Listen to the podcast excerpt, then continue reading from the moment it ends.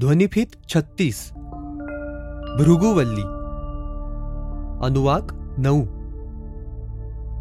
अन्नन्न निंद्यात अर्थात अन्नाची निंदा करू नये आणि अन्नन्न परिचक्षित अर्थात अन्न टाकू किंवा झिडकारू नये या दोन्ही उपदेशांमधून नेहमी अन्नाचा आदर करत राहावा असेच वरुण भृगु ऋषींना सांगतात. पण याचबरोबर भृगु ऋषींना आणखी एक उपदेश वरुणाने केला आहे जो या नवव्या अनुवाकात उद्धृत केला आहे.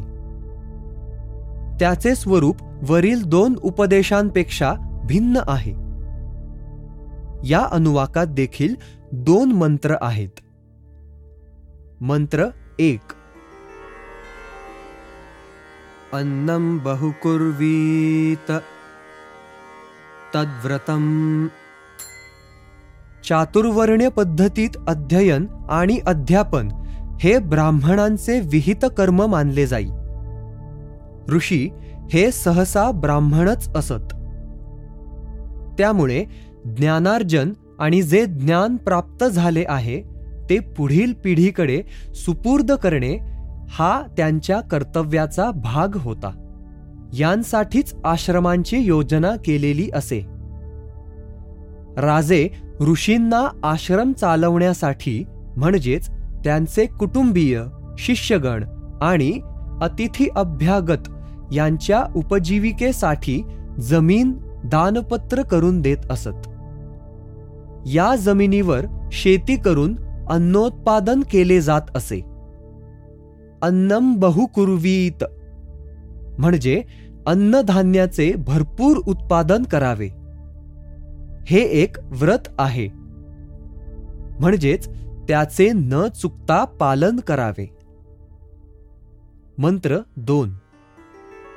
पृथिवी वा अन्नम आकाशो नादहा पृथिव्यामाकाशः प्रतिष्ठितः। आकाशे पृथिवी प्रतिष्ठिता।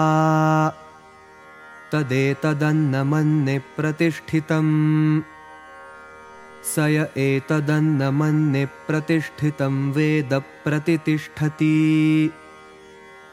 अन्नवानन्नादो भवति महान् भवति प्रजया पशुभिर्ब्रह्मवर्चसेना।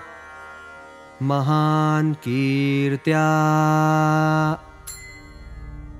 यानंतर पुढे म्हटले आहे पृथ्वी वा अन्नम म्हणजे ही संपूर्ण पृथ्वी हे अन्नच आहे आणि आकाश हे अन्नाद म्हणजे अन्न ग्रहण करणारे आहे. कारण पृथ्वी ही गोल असून अवकाशात म्हणजेच आकाशात स्थित आहे.